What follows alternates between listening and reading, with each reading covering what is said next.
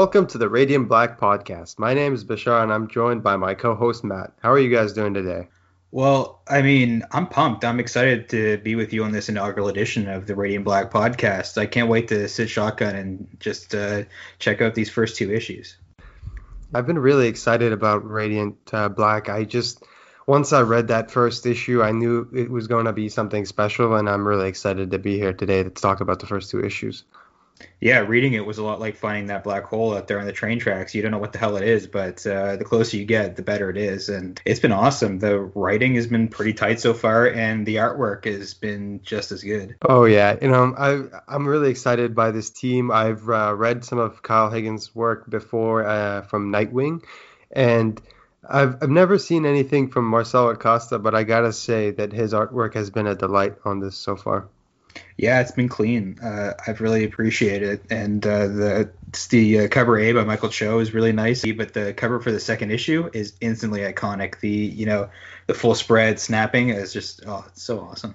Yeah, I just ended up getting all the covers. I even got the uh, the convention foil cover. I just really dug this series and went all out.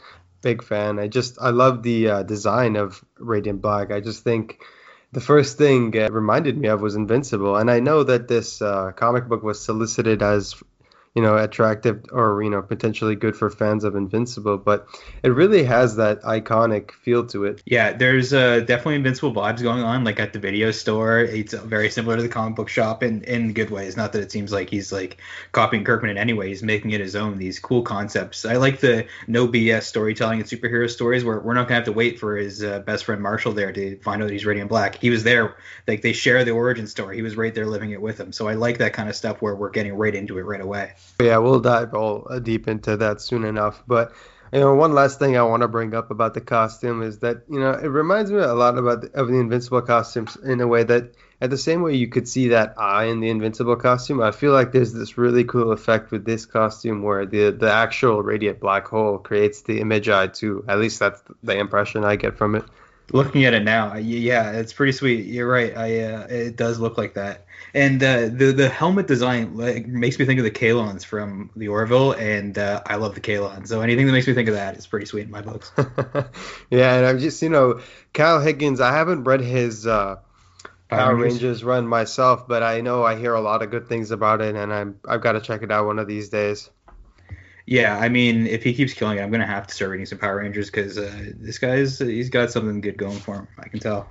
Oh yeah, and it seems like there's a lot of inspiration being drawn from that in this series. I feel like you know, with the spoiler, spoiler alert, Radiant Red. Mm. Yeah, uh, I love the all the paint the town red and all the red jokes. You know, better off red. Uh, it, it's cool. I, I, like it. It's very much the Carnage to Venom, with you. It's more, even more, you know, uh, violent and stuff looking. It's cool. And so let's begin diving into the the first issue. So the title of the first issue is the uh, not so secret origin, and you know the first page is kind of a uh, a gut puncher. Yeah, uh, many of us know all too well that look of the bank account when you see you know you're in the double digits in your checking and it's never fun. And then we see that he's also in debt there, 38 grand in debt. It's never fun. But the storytelling's so good because you know you can almost tell that he's you can't quite tell he's an Uber driver from it because not everyone has those those uh, car mounts for your phone, but a lot of people that do tend to be working for Uber or driver in this case. So it's a lot of storytelling in just one panel. Oh yeah, and you know, just like the it just starts out flat like a college rejection letter where it's like, I'm sorry, Mr. Burnett, you know, unfortunately your own application has been denied, and we just look at it's minus 38 grand. Like that's not a little bit. That's like soul crushing debt, you know that's a lot of people's annual salary and then some. It's never a good feeling to be that far in the red, in the red at all. But uh, yeah, he's in the red, then he's going to be facing the red in the next issue. So it's uh, you know, it's not quite foreshadowing. if you dig, if you dig deep enough, you can find foreshadowing in anything. But no, it's it's nice. You know, we begin and we see that he's yeah, he's pretty much a driver for this app called Driver, and uh, yeah, he just. Uh, is he, he seems to have his heart been broken, Nathan, because he's on a phone call with a loan agent and it doesn't seem to be going well. Yeah, no, it's not good. He's getting rejected, and you know it's never a fun feeling. And he's got this hope. He's saying, you know, I've got this editor, I've got these crime books. He's trying to throw out all these possibilities, all those all these maybes to hopefully get this loan to get this next step to maybe just keep him afloat in LA. He doesn't want to have to go, you know, worst case scenario, go back home to Illinois, as we'll find out. You know, I think in like two pages from there, three pages right after the title. So, you know, he's fighting for his independence basically. Yeah, and you know, he's just trying to explain that to the agent where he's like, I need the loan. But you're you know, the agent's just let him know like your debt to income ratio just is really high. And he's like, Yeah, I wouldn't, you know, need a loan if I had a higher income. But they were just like, We're sorry, we can't give you a loan unless you get a higher income. And he's just like, you know, he just doesn't know what to do, so he just starts crying. Yeah, it's it's rough. He's crying and like laughing at the same time. It's not like maniacal where you're laughing at just how screwed you are. Like I've been there. It's like that Heisenberg laugh when you know all the money's gone and you're just like laughing at just how screwed your life is. It's it's miserable, but it shows just how bad it is for for poor Nathan.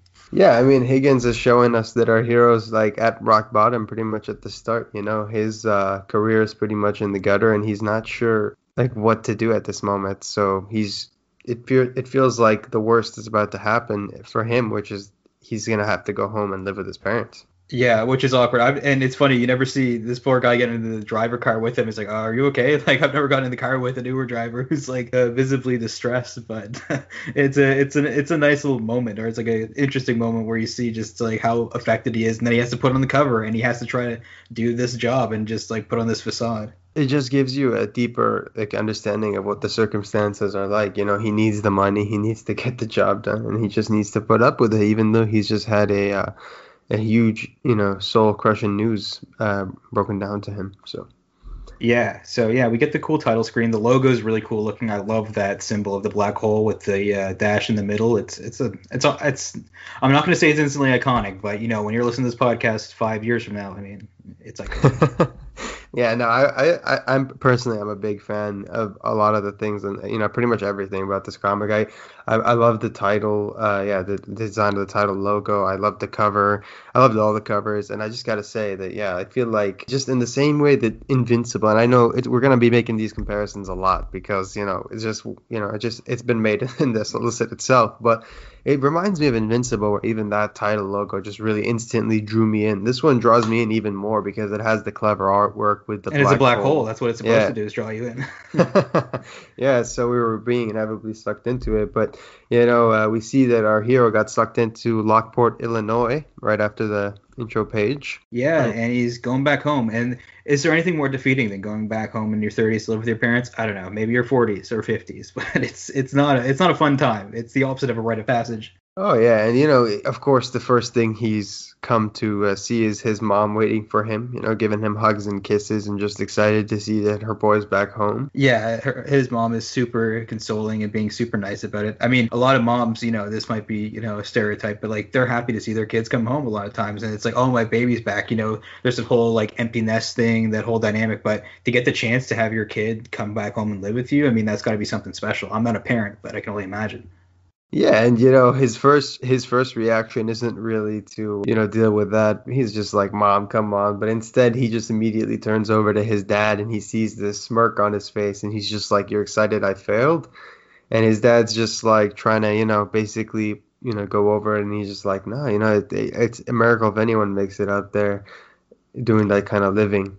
Which I think is almost like Higgins speaking too. It's like it's a miracle to be able to do what he does, like to have your own comic book. And I think he he must know that this radiant design, this radiant black design is is awesome, and he's really got something special here. So it almost is a one in a million to really you know hit something out of the park or get something that anyone loves, let alone you know get a, gets a, a decent following. Yeah, and you know, we, this really gives us an insight into like Burnett's character himself, like what Nathan's actually like, what his goals are, what he likes to do, and we see that you know, he's a writer, and he his mom just tells him that she's like, "You're a writer. You have your whole life, and that's not going to change." So he takes this. I guess she's telling him to take this as an opportunity to work on his writing and maybe try to come up with something special. Yeah, there's a silver lining in this, where I mean, you don't necessarily have to, you know, uh, you know, hunt what you kill, or, or, you know, you don't have to necessarily go out there and uh, earn a living to stay afloat. I mean, it's still obviously good to have income, but you don't have to worry about survival. Now you can actually have a little bit of comfort and focus on making your dream come true.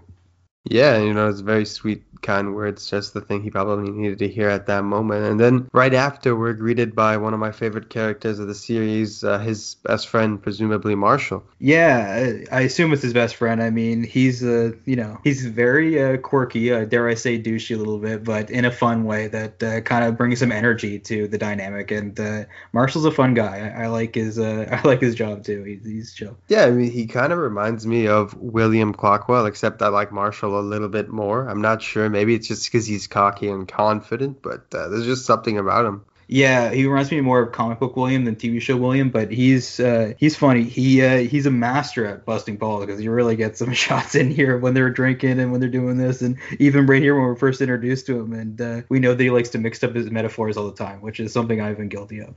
Oh yeah, and you know that's the first thing he says when he greets the family is fresh off conquering all the white whales. you know, Nathan's not really sure what the you know make of that. Yeah, the Great White Hope. So he does like the double, you know, mentioning white, but little does he know he's going to be radiant black. So it's uh, you know it's a red herring if we're going to mention a third color in this metaphor. So I can throw some metaphors in here too. Yeah, but uh, yeah, we see you know a really uh, friendly exchange and uh, just Marshall asking him why he didn't announce that he was coming back, and he's just like you know he lets him know that it wasn't really planned, and he's just like that's the best kind of plan, dude. Yeah, and we'll see. There's a lot of stuff that's going to happen in this issue that wasn't really planned, including a run-in with the police and the black hole. So it's uh, it, it's it's a nice little introduction to Marshall, and just the way he's saying like, "Oh, Mr. and Mrs. Burnett, do I have permission to take your son out?" Like it's already hum- humiliating enough to be moving back in with your parents because uh, not by choice, not to help them, but because you need help. But to be at him asking them for permission is just humiliating. It's just brutal, and you can see how you know how how much uh, Nathan appreciates it in his face.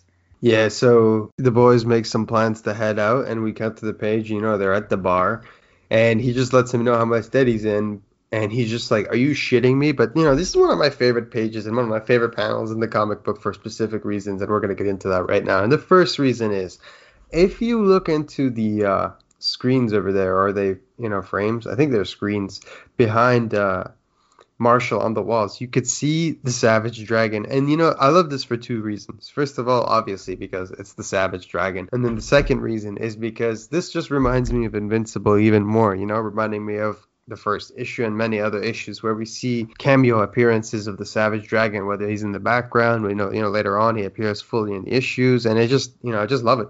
Yeah, I'm getting those vibes too. There's a lot of references that I didn't notice in the second issue as well that I didn't catch the first time around. So it's it's cool. I'll, I'll bring it up when we come to it. But uh, if I forget, there was like a cool alien poster there in the background of uh, of the shop where where Marshall works. I love these little references because I, I think it, it gives justice to the artist who sometimes people might just like read the dialogue, glance at the art, but this really makes you like look specifically for you know what's going on? Am i missing something? You got to you know pay attention. It rewards people for, for paying attention to every every inch of the, the uh, page.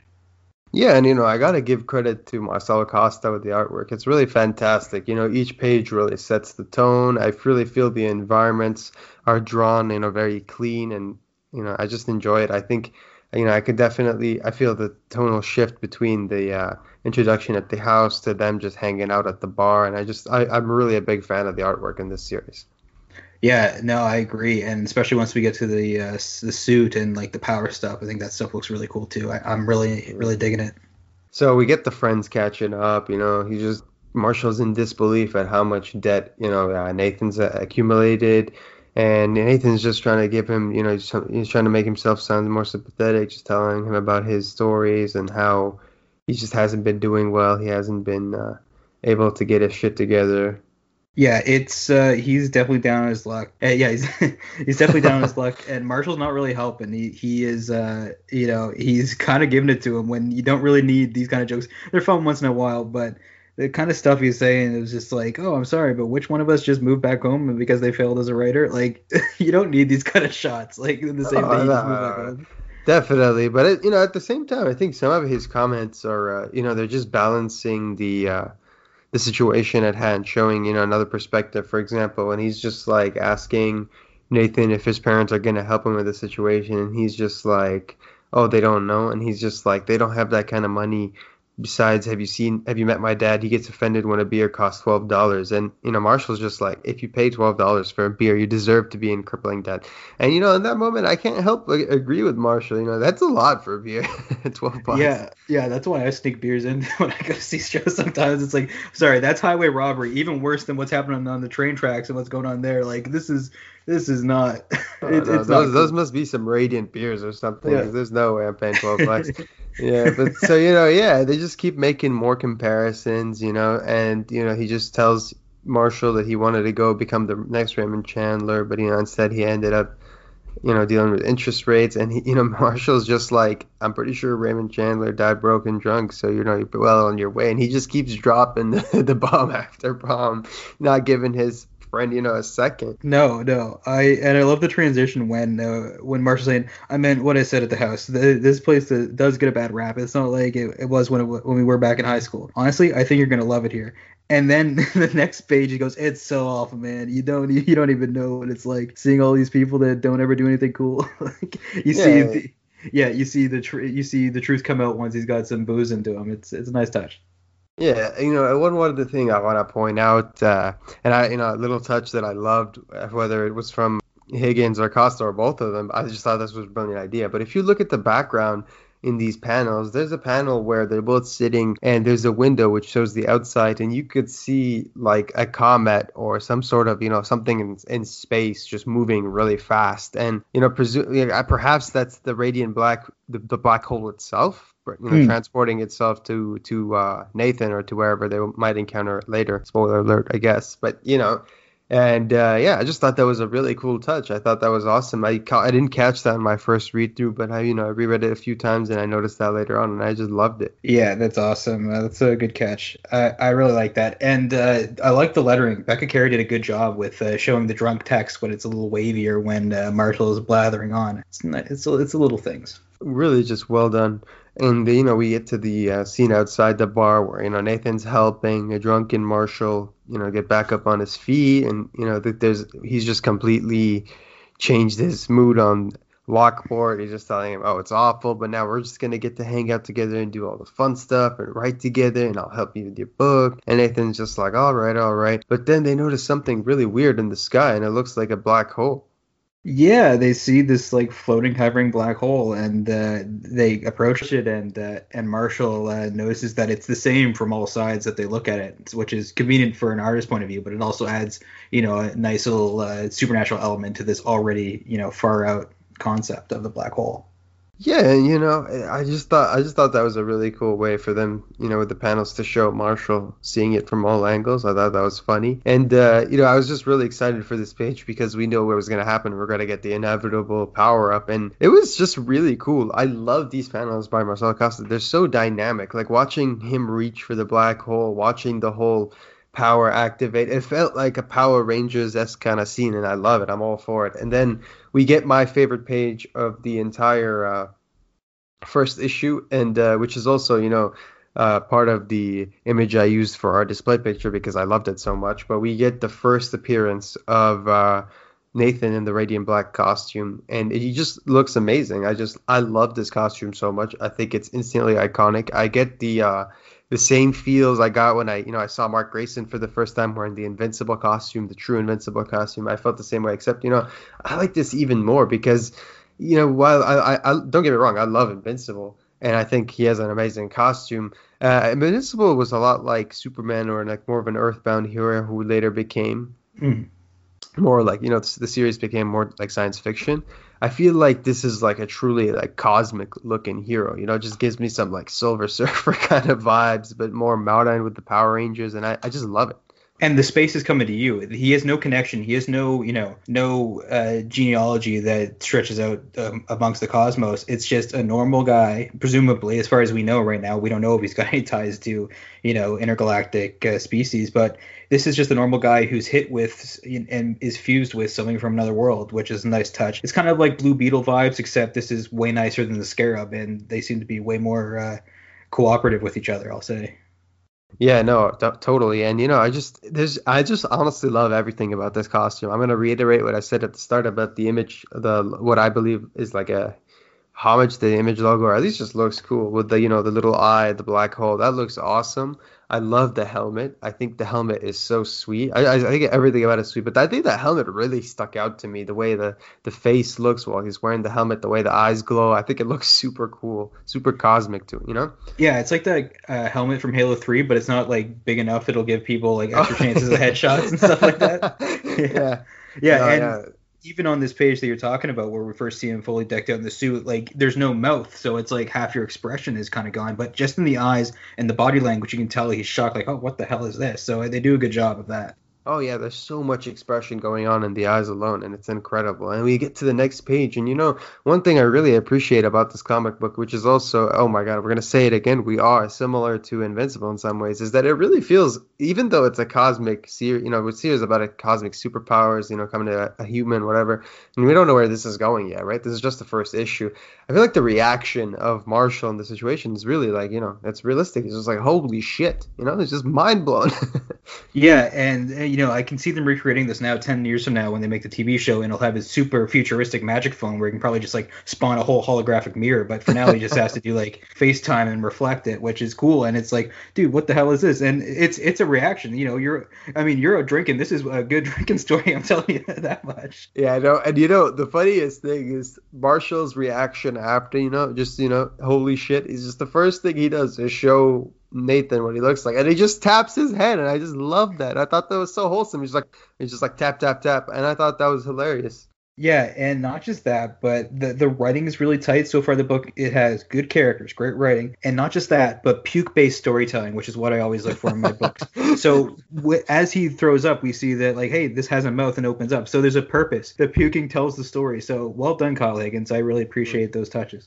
I don't know. That just took me back to scenes from Rick and Morty. I don't know why. Just that's the kind of vibe it gave me. But yeah, I love that. I love that panel. It's just these. It's such a good series so far. But yeah, it was interesting to see that the uh, whole like just turned out like a mouthpiece for him to you know excrete the vomit. I guess. Yeah, because we know, uh, you know, as we read in a couple issues and even later on, that it reacts to his thoughts. So he's thinking, "Oh God, I'm going to puke." So you know, obviously the thing is like, "All right, give him. A, we need to give him a mouth, or, or this is going to get real messy real fast." So Yeah. that. Yeah, and you know the next thing we see is uh, a bunch of cops show up. It's just two cops show up, and you know they're wondering everything's okay, and uh, you know Marshall just lets them know that yeah, you know his friend's just trying to prevent a hangover, and their first question obviously is is he in costume? Yeah, is he in a costume? Because you know these guys have probably dealt with some weird cases, but this is a little weird and it looks pretty far out.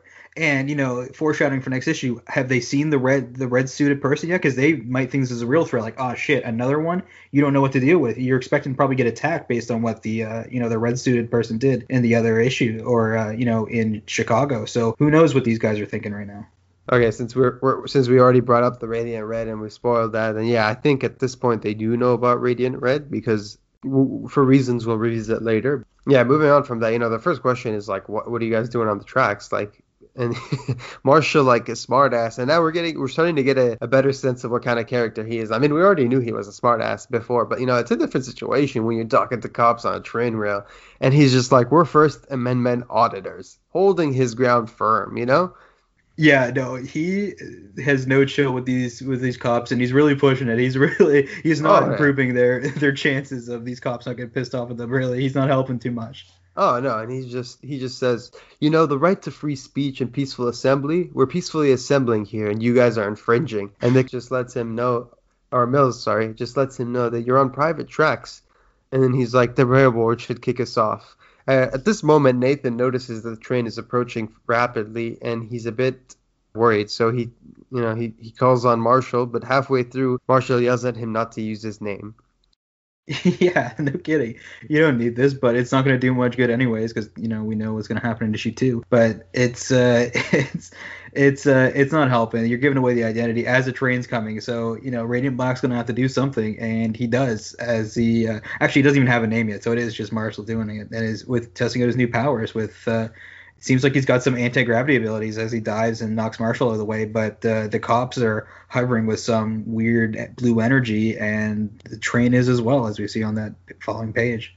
Yeah, you know, he's a little bit overwhelmed. He doesn't know what to do. The cops are panicking, so he just reacts with his thinking. You know, he pushes Marshall out of the way and kind of thinks, and he just freezes the cops in midair. We get a really cool splash page awesome artwork. Everything is kind of just frozen midair. It kind of seems like some sort of something with gravity happened. And you know, this is another thing I like about this first issue is that so much happens, but like not much is explained. So there's, there's so much more for us to dive into later on. Like we don't even know what kind of powers are here at play. Like yeah, we know that Nathan thought of something and then that thought manifested into some sort of power, but we really don't know what exactly happened. So that's something I'm personally looking forward to discovering more about. And even though he has the suit, we still see that he's heroic because he doesn't know the extent of his powers. If he even has powers, it could just be a new cool look to, you know, wear clubbing. But he does leap and go and save, you know, he sacrificed himself to save Marshall almost. Well, you know, maybe not sacrifice himself because he's flying with it, but you can see he has the heroic tendencies, even though he doesn't quite know what his capabilities are.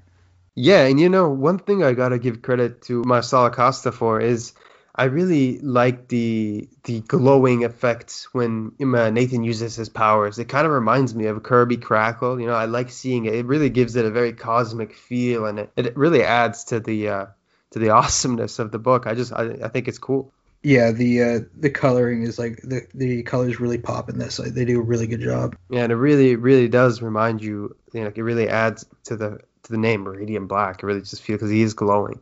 Does Marcelo Costa color do the colors too? Because just as artist, it's anything anything but a color. Yeah, I believe I believe he does. He does the coloring as well as the uh, artwork. Because looking up his uh, pro, uh, profile earlier, I I, re- I saw that he's uh, colored books like Mighty Morphin Power Rangers and Firefly okay. for Boom Studios. Yeah, so and Hidden Society for Dark Horse and Self Made for Image Comics. So uh, I, I'm honestly, I think he's doing a fantastic job, and I'm, I, just, I can't wait to see where it uh, goes moving forward. Yeah, I know we're going cosmic at some point, so it'd be really cool to see what he can do in space and with colors that don't have to be based on, you know, Earth stuff, where he can just really do whatever color palette that he wants.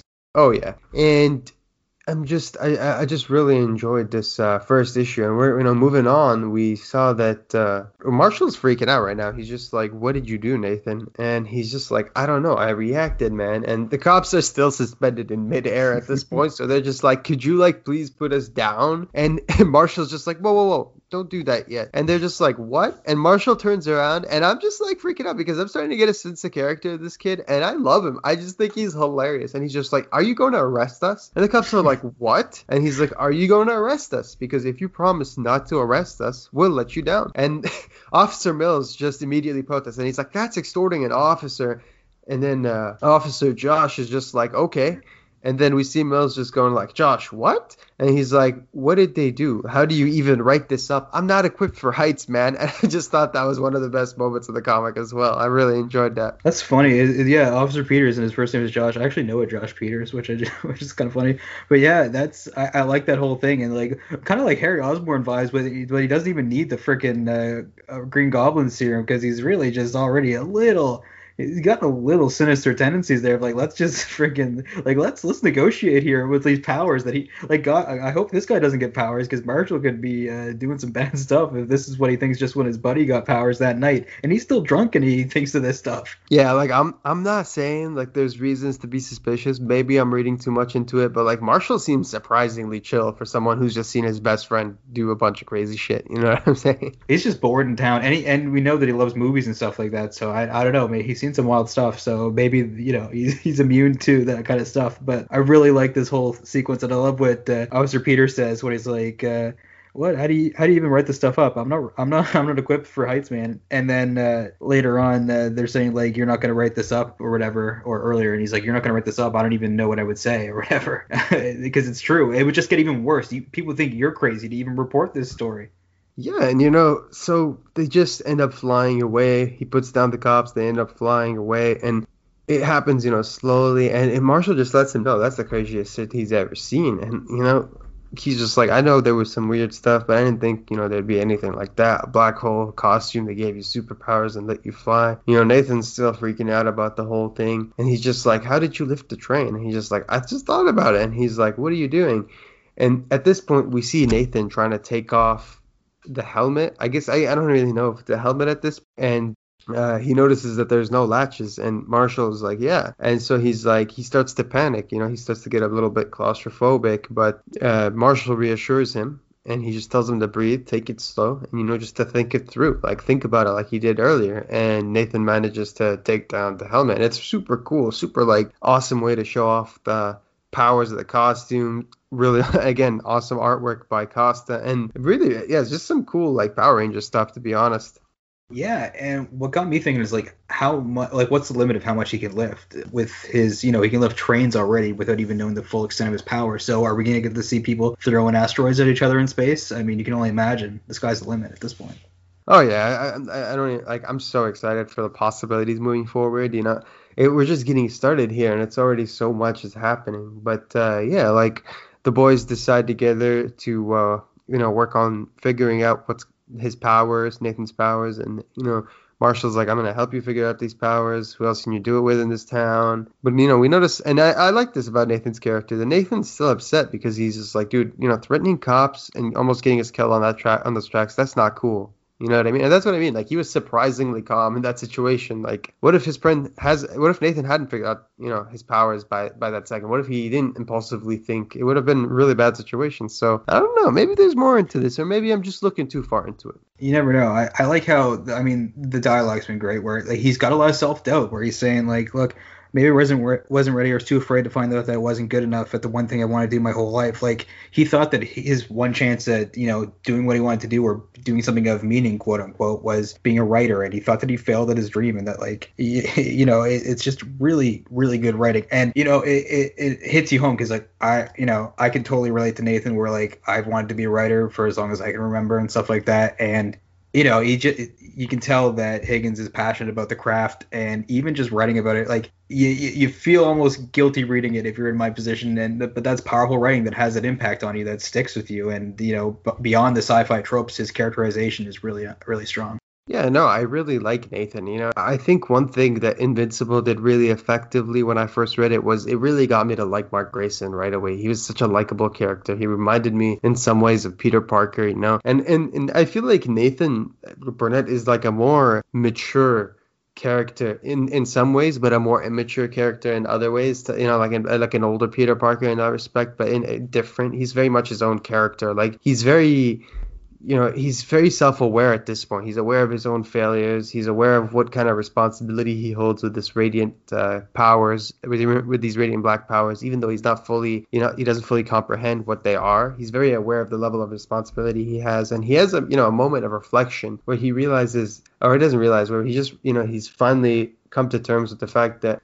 the worst part about coming home isn't you know the, the like all the things that actually happened but it's the it's the fact that he feels like he had a genuine opportunity that he could have wasted you know? And he just he just feels regret he feels a lot of regret for that and he wants to you know take advantage of opportunities. Just he just feels bad about it yeah, and that's the cool thing about doing a superhero that's you know 30 as opposed to 17, where you know 17 you have endless potential. You know you haven't you know you haven't uh, shot your shot yet, but Nathan feels like that's what he's done and that he's failed. So it's it hits him at a different point in life. So I think it's a really interesting direction to take it. Yeah, and you know as someone I, like I'm 25, so I'm not quite as old as Nathan, but I would say I've I've had similar experiences with you know my own career, and uh, yeah, I could really relate to Nathan in this position. Like I've had a few setbacks myself, and I was just like I really feel like I wasted wasted this opportunity, and that's the worst feeling. So I honestly felt, you know, I, I empathize with uh, yeah, with Nathan's feelings here, and I just feel like it just made him much more uh, effective as a character.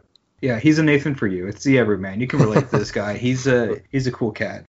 Just lets Marshall know that he the stakes are much higher now that he's got these powers much higher now that he's back home and you know living with his parents and he's just in this crappy situation. And he just needs to well not higher in the career sense but higher in that he needs to get his shit together sense. And he can't screw it up. He just lets him know. And you know Marshall finally we've the moment of reassurance we've been waiting for him the tender moment of reassurance. He just he's like look I don't know what happened in LA but I know you the kind of person you are how much you care. I mean the fact that you're so worried about this says a lot. You're not going to screw this up man. I'm not I'm not going to let you yeah, sometimes you need these kind of bromance where you know, I, you know, they're usually at night, you know, under the the star the stars, and you're just thinking like you cut all the bullshit, and you're like, you know what, man, you can succeed in life, you can really do it, and you know, I won't let you screw up. And the, the kind of real moments where you talk about the real stuff, not you know the latest video game or the latest whatever. It's it's the real realness, and that's a nice moment to capture. Yeah, no, it really shows you that even beneath all the crap and the, the you know the messing around, uh, Marshall's got his back, and you know Nathan's a responsible kind of dude who really wants to do right by his life.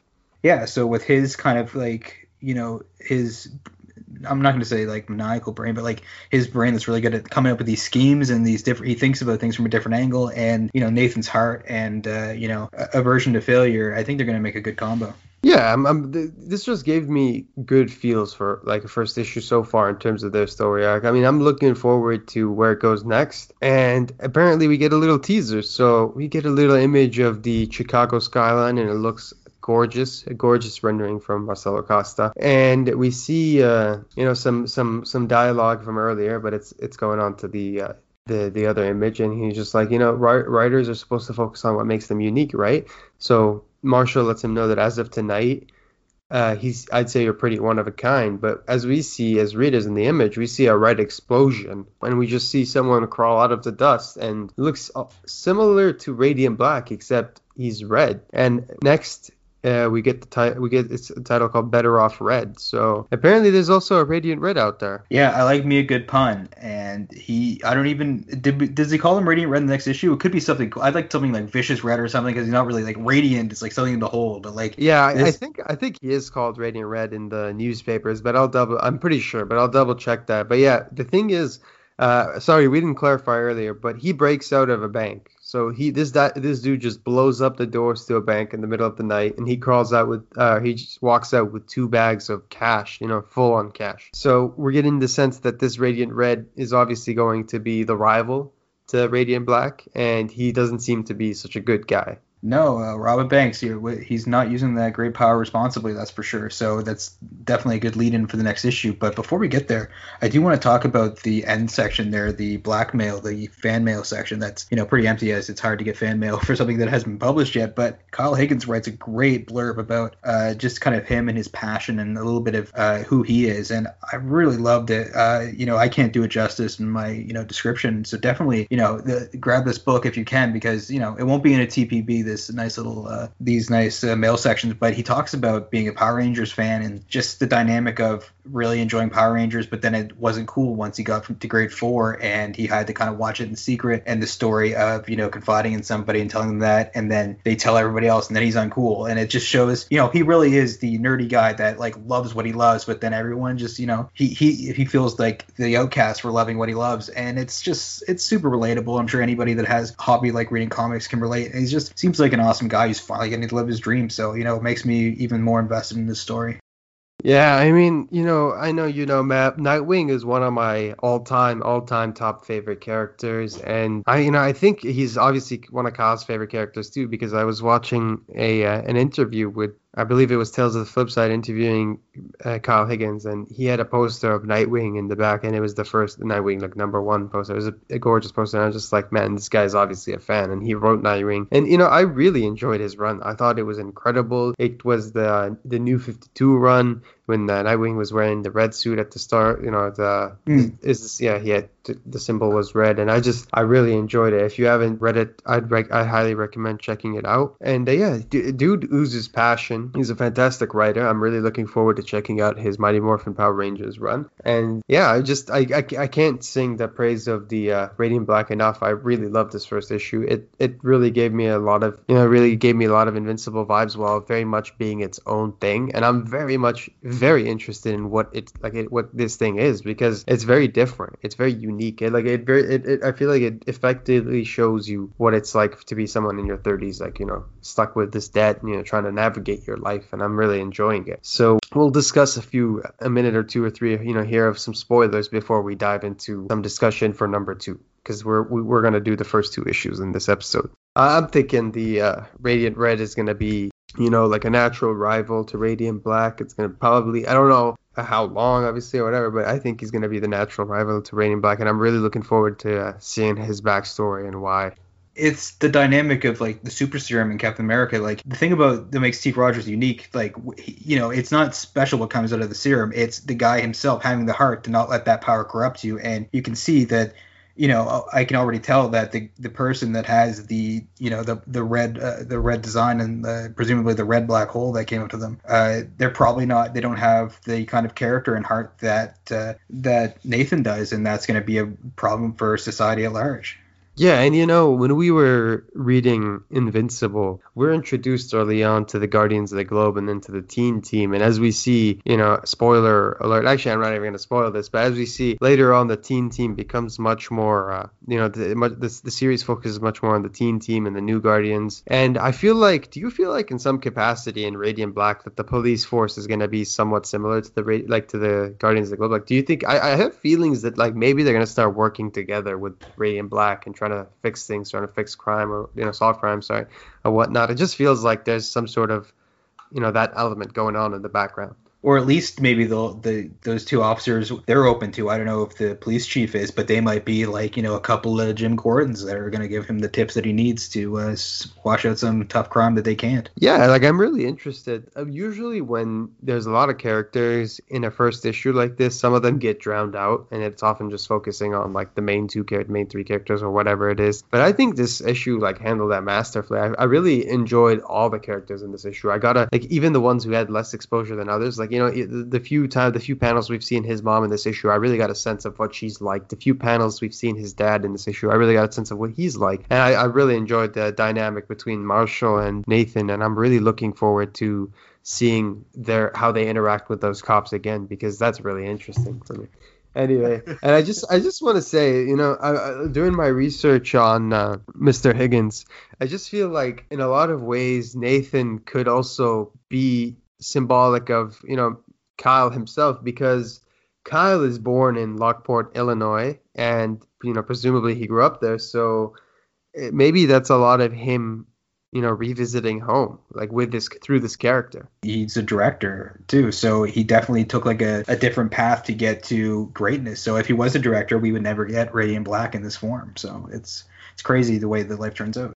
Yeah, and, and you know, I was watching an interview again, and you know, someone was asking Kyle about that, and he said that you know he often has the voice in the back of his head where he's just like, yeah, you just you know, you, all you have is like an apartment with a cat or whatever, you know, there's like this voice of doubt, but like I can I can totally relate to that myself, and I feel like in a lot of ways we're seeing that effectively conveyed through the character uh, Nathan. Maybe too effective, maybe too effective. I feel guilty as I read the issues, but uh, I, I, yeah, like yeah, I mean. uh Totally. And, you know, just to expand on that, because we're about to end the first issue segment here and move on to issue two, but I want to say Higgins also launched a newsletter called the Black Market News. So if you haven't checked that out, please do. I highly recommend it. There's a lot of news about Radiant Black, about you know how it's doing, about other projects such as uh, Inferno Girl Red, which recently was on a Kickstarter and recently ended. It looks like a very exciting project, and I'm, I think it it was did very well. I'm excited to see that character come out and hopefully maybe crossover with uh, Radiant Black. Gives us more comics to look forward to, honestly. And yeah, just, there's already been at the at the time of recording there's been five posts of uh, five different newsletter posts, so a lot of good stuff to read. And he just talks about uh, how you know Radiant Black's doing on the market, new covers that are coming out, variants and whatnot. So uh, people who are excited about the series definitely check it out. You won't regret it.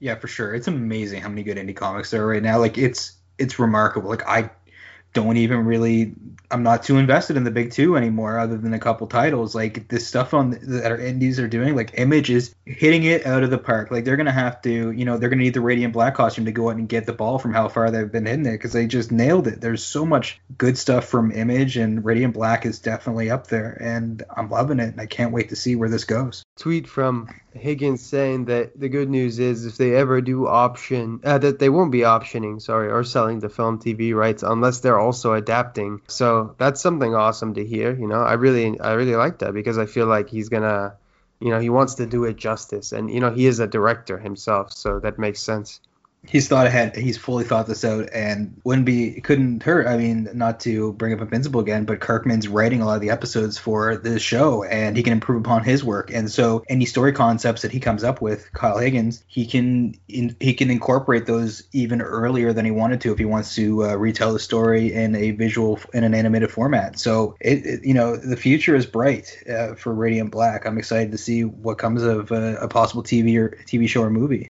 Yeah, and uh, moving on, we're gonna start talking about issue two now. And I just want to say the first thing I want to say about issue two is that there is a gorgeous, gorgeous cover A by uh, Marcelo Costa. Like it's my I mean, favorite of the year right now. I can't yeah, think of cover. I, like it's it, it, it smacks. No, definitely. I mean, it's one of my definitely one of my favorite covers of the year. It's so good. I, I just got like I think I got two of these just you know right off the bat. Just one to you know probably put up on the wall and one to read myself. But yeah, I, I love this cover. Like awesome, gorgeous cover, and I believe Kyle Higgins uses it as his Twitter. Profile picture. So you know, right on. I was I was actually gonna use it for the podcast photo, but then I saw that and I didn't want to do the same thing. Yeah, but no, once he changes it, uh, no, but it's it's really sweet. I I love it. It's well done. It's like it's a cool idea for a wraparound cover where it's like two halves of his face, so you get like two different expressions almost depending on which side you look at. Yeah, and there's also a uh, gorgeous cover B by Diego Greco where we get, uh, I believe, the first cover appearance of Radiant Red. That's pretty sweet. So uh, be on the lookout for that if you're in, in comic shops, or you can definitely get them you know, Comixology is probably on there. Not sure about that. I might have to look into it. But yeah, definitely try to get some of these copies because it's nice to be on the ground floor of, of a cool comic. You can kind of grow with it and stuff. So, you know, definitely go and grab a copy. Yeah, I mean, I, I you know, I, I, I'm not even going to lie about it. I got multiple copies of both covers. I think I got like two of cover A and one of cover B. So I didn't get multiple. But yeah, no, I just I just loved both covers. I couldn't pick between the two, so I ended up getting both, and I don't regret it to be honest, because they're both awesome. No, exactly. Uh, not a, a, regret is not even a thought in my head when it comes to buying these Radiant Black issues. They're so sweet. Anyway, we get into uh, the second issue, and the title of this issue is "Better Off Red."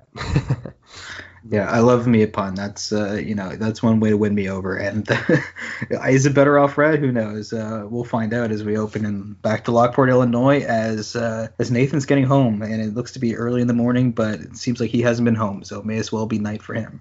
Yeah, and yeah, exactly, and, I, and I, that's one thing I really like. It they're also reminding me somewhat of Invincible. Uh, the pacing in Invincible was handled so well in the comics. I feel like, and yeah, I gotta give praise to Mr. Kirkman because even in the show, he's improved upon the pacing and made it flow even better. But one thing I loved was the pacing. Things didn't just abruptly end, but they picked up upon each other, and like that happened a lot. With example, like Monster Girl and uh, uh, robot storyline. You know, it always picked up right at, at, the end of what happened last. And I like that about this issue. We start off right away, and we're picking up right off where the last issue. Yeah, ended. hours later. And we're not skipping. We're we're about to see exactly you know everything as Nathan saw, and I really liked it. So as my uh, friend Matt said, we get to the the Burnett house, and it's early in the morning. And this this just reminded me a lot of you know myself growing up. He just walks into the house you know, and he's like, "Woo!" He's just relieved that he managed to make it in. And the first thing he said he hears is just his dad snarkily. He's like, "Oh, good, you are alive."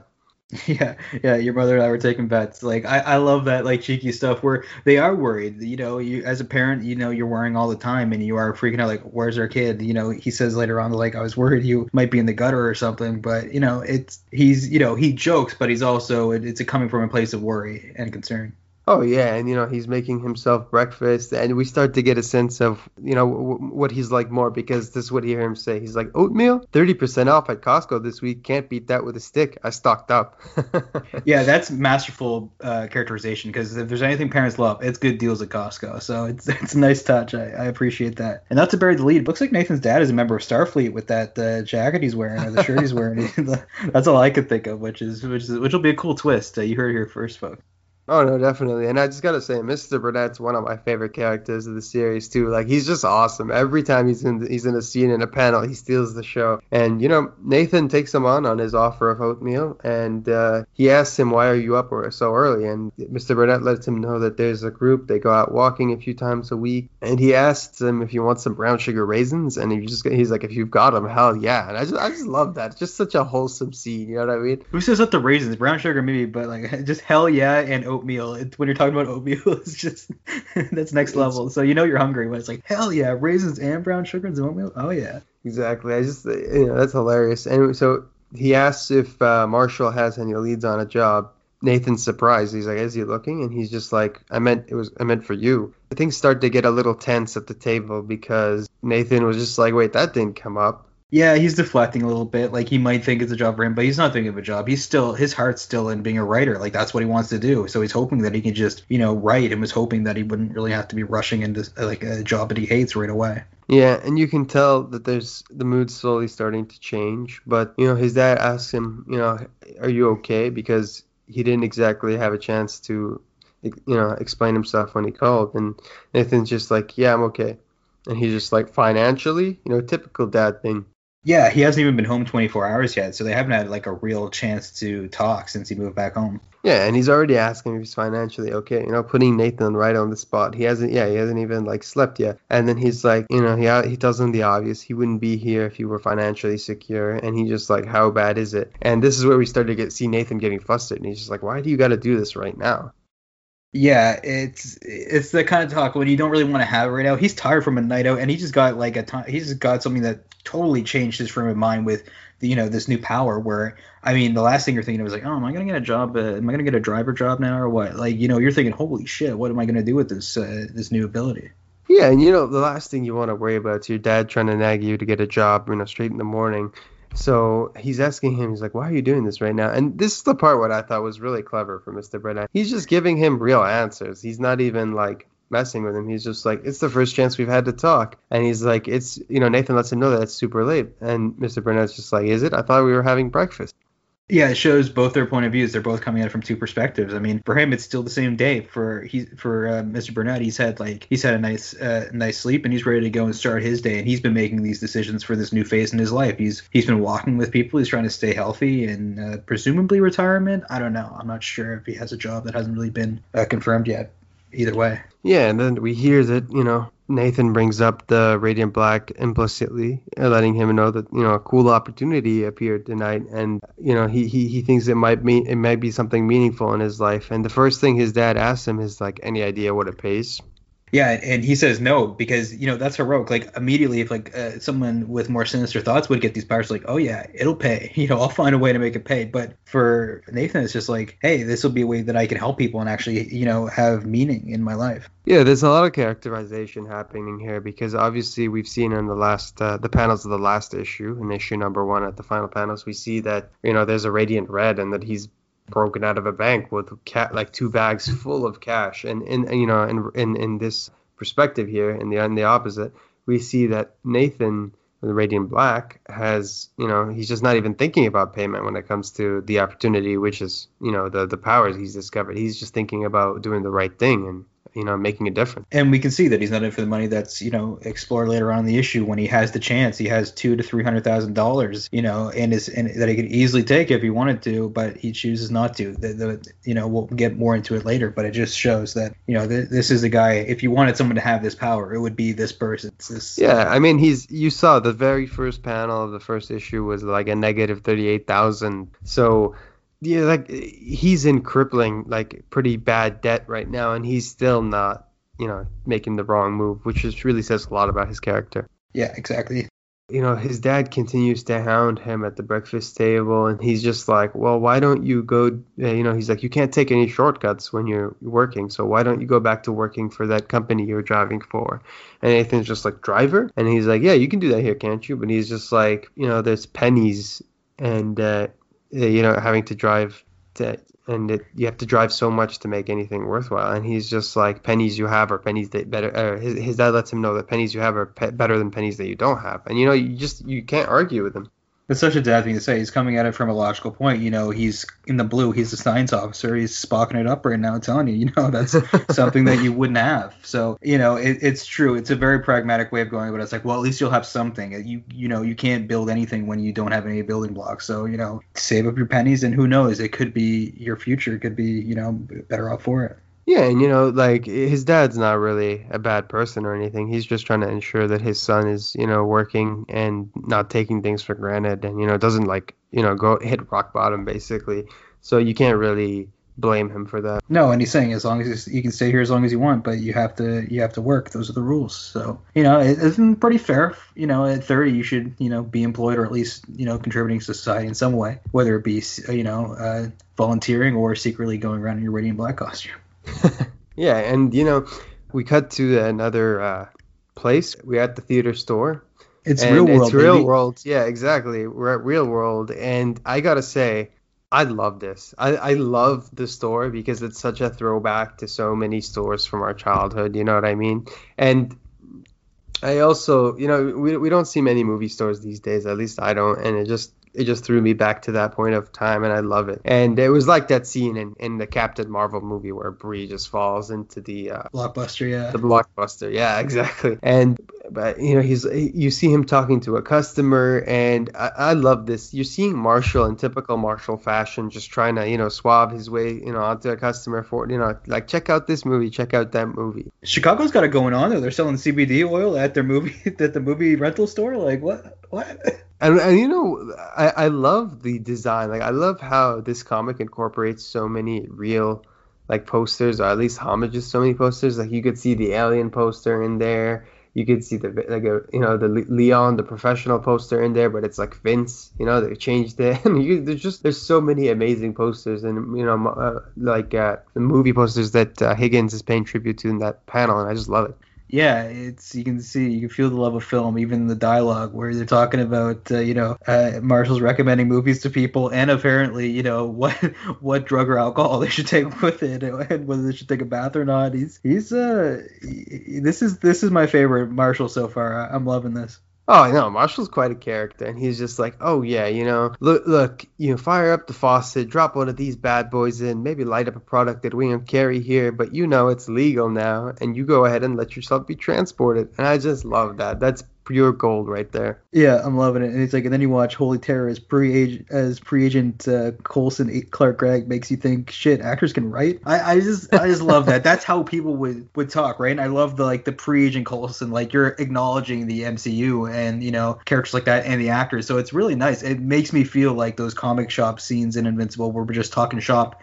and we're oh, really yeah. talking to the to the people reading these books. Oh yeah, totally. Like, that's I'm glad you brought that up. That's such a good point. It also just reminds me of a scene from Clerks. You know, the the dialogue even feels a little bit Kevin Smith, and I love it. Oh yeah, yeah, for sure. It's great. And this is an issue too that doesn't even kill Jay and Silent Bob either. So you know, it's, it's good stuff. Yeah, and of course, you know, the customer just you know Marshall's recommendations go in through one ear and they go out the other because we see the customer just asking for you know, he's just like any shot we could swap this out for another bathtub movie, Arthur or Maverick, maybe Lebowski. I don't like Harrison Ford. and, and Marshall's not having it. He's like, I have no words right now. No, no. And of course, Marshall turns around and what does he see? And you know, we were we were all waiting for this after last issue. We see Officer Peters and Officer Mills, and they're just like, well, that's got to be a first. yeah, they already know. They it's good judge of character because these guys can tell that Marshall can uh, spin a fine yarn. It's not just uh, it's not just Nathan's forte.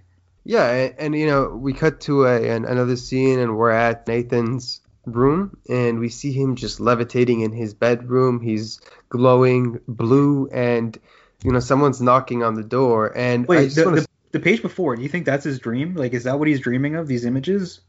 Oh wow! I just thought it might have been like an intermission, but that's a very good point. Yeah, that could they could they could be very well. He's having cosmic dreams. So uh, yeah, no, I, I bet that's it actually. And I want to know what like the text means, like what those those symbols mean, like the like the half lines that are arranged like diagonally upwards and flat, and the dot. Like it's the same thing repeated. So I want to know what that expression means, or if it's even like a word. It could be like arrival, or it can't even be translated. Yeah, no, we're gonna have to find out. We're gonna have to do some research. Yeah, we cut to his apartment and we see, you know, he's he's levitating. He's he's you know just up there. Someone knocks on the door. And one thing I gotta say before we continue is that we see another movie poster, and this time, you know, it says Rememories, but it's uh, of the you know Memento poster. And I just gotta say, Mr. Higgins, you've got good taste, my friend. Fantastic taste in movies. Yeah, definitely. Good references. You can't go wrong with any of those. So it's a nice touch. I love I love the background pop culture references. Really makes it feel more fleshed out and like this character is, you know, a real person. I mean, you're gonna have our friend at Inception looking scene, and you know, with the poster, uh, you know, attributing a movie or homaging a movie by Chris Chris Nolan. That's just the best, right? Like, yeah, exactly. So, not only that, but anybody seen the Keymaster just makes you think of the Matrix Reloaded, even though it's the key maker. But you know. Yeah, and uh, you know, knock someone's knocking on the door, and he sees the black hole just floating next to him. So he grabs it and puts it, you know, inside him, and it just fades away. And he opens the door, and he sees that Officer Peters and Officer Mills are, you know, there at his house with Marshall behind him. Yeah, it, it's not what you want to see, but we're already getting down to business. You know, we're not even halfway through the issue, and already the police are following up. And they're good detectives if they can find the house, but it's not that hard because they were just at the bar around the corner. So, you know, it's still good police work. Yeah, they just let him know it wasn't exactly rocket science. And uh, we get a little tense moment here because Mrs. Burnett shows up and Nathan's freaking out because he's not sure what the officers or, you know, how officers or Marshall are going to react. But um, yeah. Officer Mills just jumps to his rescue. Yeah, and then Peters helps with the cover. I really like that cover of like, oh, we are just coming to say thank you to your son. Uh, he's a very brave man, Miss Burnett. Like, these are great guys. They don't have to like ruin your whole life before they, you know, investigate and figure out what's what with this power.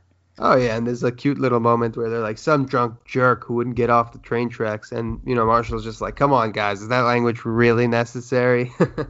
I just kind of got that now because I thought he was joking that they said jerk, but it, uh, when it's t- coming towards him, yeah, I get that. I like that. I like that a lot. Yeah, and you know, you know, Nathan's just downplaying the whole thing. He was just like, it wasn't a big deal. He's trying to get his mom off his back. His mom's obviously, you know, super happy. His, you know, her kids ha- hasn't even been back in town a whole day, and he's already, you know, helped some cops out. It's obviously something great. And so he asked her for a few minutes, and you know, them and the cops, Nathan, Marshall, and the cops begin to have a conversation regarding what's going on go to the they go and they move into the house. It's nice in the cover. You know, it's nice of uh, Miss Burnett to she'll just be inside. I'm surprised she didn't bring them some nice snacks or something outside of some like some orange juice or something. But you know, good good on her. She goes inside and then they have uh, the uh, officers, the four, the officers Nathan and uh, and Marshall hash it out as to just what the hell happened last night. Marshall lets Nathan know that apparently there was a bunch of bank robberies and it was done by someone who looks a lot like Radiant Black, but he was red.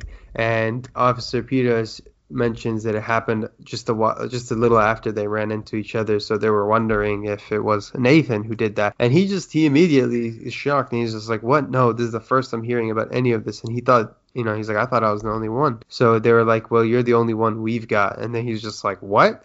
Officer Peters lets him know he's just like, let's put it this way. Based what we saw you do, a guy like you could be really helpful to our community. And that just was that's what gets you thinking. This might be a Guardians of the Globe slash you know Teen Team, you know them working with the Pentagon situation kind of thing here. Maybe, maybe you know maybe he's gonna help the community first before you know Lockport before he steps onto more cosmic things. Who knows? Who knows? We don't know anything, and that's pretty exciting. Yeah, we could stay on Earth for a while, or we could go right into some, some space stuff. You know, in the next couple issues, we don't know what this book. The sky's the limit with this kind of power and the thought process of guys worked on Power Rangers with Megazords and all the cool kind of stuff that are in that series. You, the sky's the limit. Oh yeah, and and you know here like we see Officer Peters ask Marshall what he exactly he brings to the table, and of course we get this brilliant response from Marshall saying, "I'm a taxpayer. I'm also Nathan's best friend, and I just connected you all." yeah, he's always trying to get some leverage. Yeah, and Peters is letting him know that's pretty much the only reason why he's not in jail. And then Nathan, you know, just tries to cool heads and he's just like he, he lets them know that he's not working with anyone. You know, that last night was the first time anything like that's ever happened and that he's still figuring things out. Luckily the cops get called into an 86 12 10 4 and you know, they they they, they leave with like a veiled threat with Peters saying you should figure it out quick, Nathan. Like we said, think of your community. We'll be in touch it's a bit of a haunting phrase to come from them, but they I think their heart's in the right place of like, you know, you could do a lot of good, but again, if you mess around, you know, we'll be coming for you next. Yeah, and you know, it just sets things up for what's about what's going to happen later because you know obviously they're going to run into the cops again at some point. And um, you know marshall just lets him know that, that that's not cool. And you know nathan's not exactly happy about the fact that he brought them to their front door but you know marshall's just like he didn't have many choices. But uh, yeah he's looking at some footage he's trying to figure out of ways to find Radiant Red, and you know Marshall's just like, how are you going to do it? And you know this is where we see some of Nathan's past and you know you know probably the present come in handy as he just has a crazy idea and we see a whole page you know with multiple panels of him just driving around different customers through the uh, driver app and trying to decipher the location of Radiant Red. Yeah, this is one of my favorite pages of the series so far. I really like it. It's a smart idea of like, hey, I'm with people all the time that you know each of the people in Uber cars either love to talk or they hate to talk, and they'll be really quiet, or you know maybe you can find some information that wouldn't be in the papers. Yeah, this is a brilliant page, you know, really good writing from Higgins, awesome artwork from Costa to convey, you know, the emotions, what's going on. And it does so so effectively. I mean, you could see it kind of reminds me of the joke where, you know, in Invincible where they reuse panel art over and over. But you know, in this case, that's not the case. Like every panel is very different conveying completely different emotions and it does such a good job of showing you know how nathan feels in every scenario and Yeah. basically watching him struggle through it yeah The layout's the same, but still the facial expressions and enough changes. And uh, we have another person puking. I don't know if that's going to be a through line throughout these books, if there's going to be a person puking in every issue. That's a nice touch, and I I like the the you know in like later near the end of the page there, there's like the blind guy in the car. He doesn't even bother asking if he saw anything, which is kind of funny.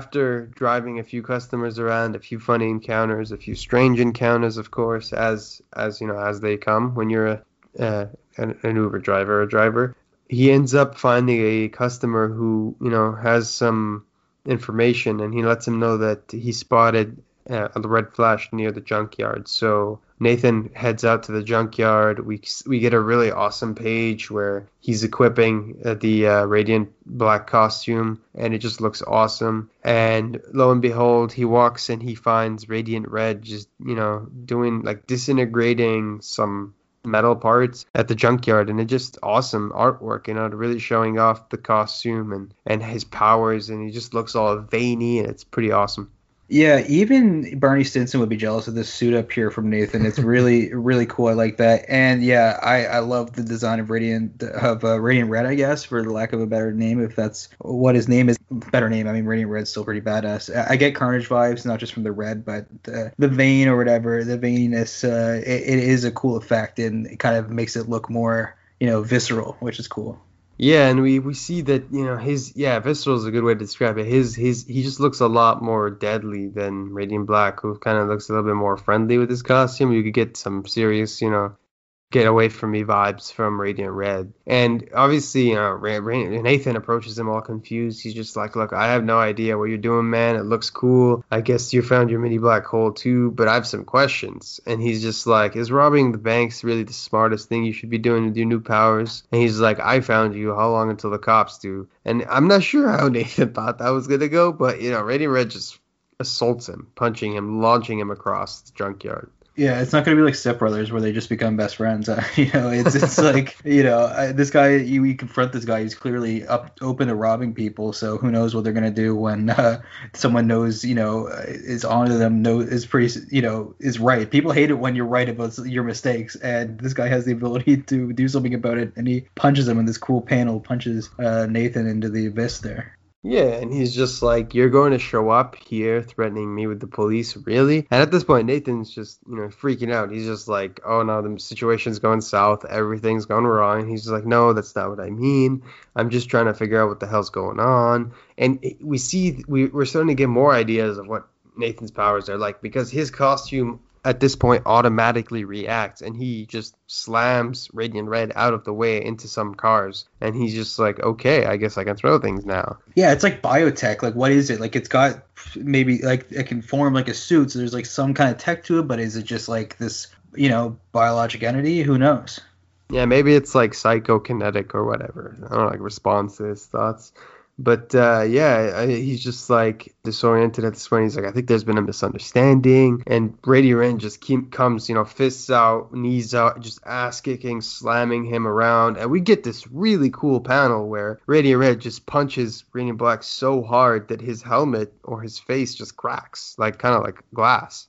Yeah, so I don't know if it's uh, he if it's just the only thing that can really damage this is like uh, something else that has another black hole. I, I don't know exactly what it is, but that's that's what I'm thinking right now. Where you know it's strong enough. The only things that can really affect it are each other so far. Yeah, we got a funny scene here where it reminds me really a lot of Peter Parker or Spider-Man, a situation where he's getting his ass kicked and he cracks a joke and he's just like, "Oh, oh God, hey Siri, make a note. Next time, I should figure out my powers before I get my ass handed to me and the other guy gets to make a clean getaway." yeah, I like that too. That was really cool. And I Hey. want to know what he said. He has like a swear word that's in the like, or presumably a swear word. That's where my mind goes. But I don't Yeah. know what he says when uh, there's like that weird text. Eventually, we need the Futurama fans out here to decipher this language. no, I, I think he's swearing because he's like, please still be there, please still be there. And once he gets there, he sees that it's gone, and he's just like, I'm assuming he's just like shit or something. yeah. And, and we cut to a panel, and we see Radiant Red driving his car, you know, on a getaway, and, and using his car, sorry, as a getaway. And you know, Radiant Black just you know flies over to this, you know, next to him, and he's just like, look, I'm sorry, we got off on the wrong foot, but like, could you please give me back my car? And this is where we see a bit of his, you know, human side and how much he needed this stuff and messed up and. Radiant Red's just like screw this. He flies it off the bridge.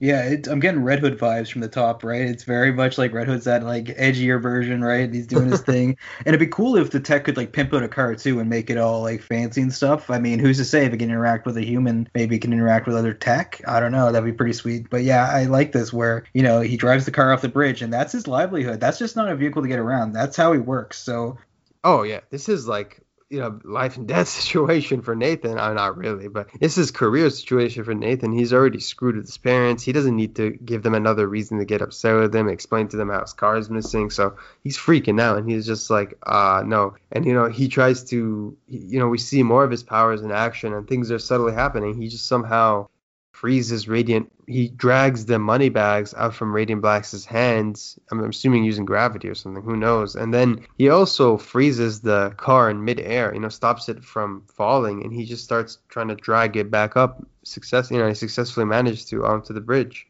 Yeah, I, I lifted a train, I could lift you. Like I, I like that, and that is the mentality. I mean, even for the comic book fans, like, well, he did lift the train, so he must be able to lift a car. But no, it's true. I, that logic checks out. Where you know he saves his car and he gets the money, so you know he gets his cake and he can eat it too. Except he kind of has to bring that cake back to where it came from and feel bad about it with a cute little note. Yeah, and you know, here we see, you know, yet another instance of his character. Notices that Radiant Red is gone. He manages to rescue his car from falling off the bridge, and he sees that the bags of money are still there, you know, and he looks at the pile of money. He holds what, you know, he holds some bills in his hands. He's tempted for a second, but then we see his true character. He puts the money back and decides to drop it off at the bank that it was broken out of. Yeah, I love this page, page 27. It, it really, it's great just to show the emotion, the emotional range that not just uh, you know Nathan goes through, but also just that they can display with the suit. Where you see, it's almost like the five stages of grief. It's like you realize, like, oh, sh- sweet money. It's like, oh wait, I can't do this. That's not the right thing to do. And then kind of settle, like, oh god, it's gonna be so tough to get, you know, to hand back something that could change my life. But it's the right thing to do, and he knows it. Yeah, I mean, he almost just lost his car. He could come up with a, you know, I'm pretty sure he could come up with a number of excuses to, you know, you know, lie to himself about taking the money, but instead he does the right thing and he takes the money back to the bank, you know. He drops it off and he leaves a cool little letter saying, you know, I think you lost this and puts a symbol on it. Yeah, exactly. So I mean, the suit can produce a pen and paper, which is cool. No, I I don't know where that came from, but it's cool that you can easily find that. Probably in his car. Honestly, he's a writer, so I imagine that's where he got it from. So that's that's a nice touch. And you know, he could even taken out. He could have even taken thirty eight grand out of there, and probably no one would have even like noticed or or gone after him for it. But no, he gives back all the money. He's uh, you know, unless we find out in issue three or four something that he did take thirty eight grand, but uh, no, he, he brings it all back, which is you know really good of him. He's back at home and, uh, you know, his his dad, even says, "Did you paint the town red?" Like, come on, like you knew what the not that he knew what he was doing, but it's uh, quite the choice of words. Oh yeah, and he's just like, yeah, blood red, and he's just like, oh well, they do call it work for a reason. And Nathan just, you know, there's a real moment of maturity here from him after a night of struggle. We see him approach his dad, and he's just like, he wants to let him know that he want, you know, he's he's he's not that the writing thing isn't just going to successfully happen overnight. It's going to take him time, and he lets his dad know like nothing worthwhile comes from a shortcut, right? And so he says that he thinks driving uh, part time is a good idea for him to make some extra money on the side, and I really like that. It really shows some growth on his part. And you know stuff like I like that his dad's like, okay, good, I agree with that. Basically saying, you know, uh, he, he- like when he says, you know, are you need to be okay with me just like writing on the side and stuff like that. He's like, yeah, I am, and I think that you should. He's like, you do? He's like, I do. I I, I like that because like you do. It is something that you know you have to hone your craft. You're not just great overnight. You have to you know sharpen your mind. and You have to work what you want. You don't just doesn't come out of nowhere. There's no shortcuts. So you have to do it. Even if you have superpowers that could change your life, you know, you still his dream is still to be a writer. Yeah, and it really shows his commitment to some sort of self-actualization. You can see that he really wants to fulfill that, you know, objective throughout his career. You know, write something that he's proud of. And that's really cool. You know, I don't think we've ever seen that uh, perspective on a superhero before. So it's really unique and it's interesting. Yeah, and instead of 200 grand, he finds out that he made 200 bucks that night. So you know, it's not nothing. It's a little bit of something. So I, I, I like it where he did. He not only did he get the 200 bucks, but he got extra raisins as well, which is really its own reward. yeah, I was just about to say that's that's one of my favorite panels of this issue too. Really awesome panel. You know, just so much emotion. He's like, well, you know what? Extra raisins for you, and it's just a wholesome moment. Yeah, I mean, these two issues have been great. I, I think this is an awesome start, and this this series has a lot of potential, just like Nathan. I mean, it, it's it's great. I think that Higgins and Marcelo have something really special here, and yeah, it's awesome. I mean, obviously we're podcasting about it. I wouldn't podcast about something I hated. In fact, I, I podcast to distract myself from TV shows that I hate. So no, I, I uh, TV shows and comics that I might dislike. This is great. No, yeah, this is a fantastic series. I'm I'm super excited for what's to come. I really enjoyed the first two issues. Could not sing its praise more. I highly recommend uh, reading anybody who's interested in comic books, who's interested in comics like or you know show, the show or comic like Invincible to check this out. I don't think you'd be disappointed. I think think the future is very, very bright, or might I even say radiant, the radiant black. And uh, I think, you know, just give it a chance. You know, Kyle Higgins is a great writer. Costa's artwork is incredible. I'm just you know looking forward to issue three and uh, issue four. I hear that one's a really big one.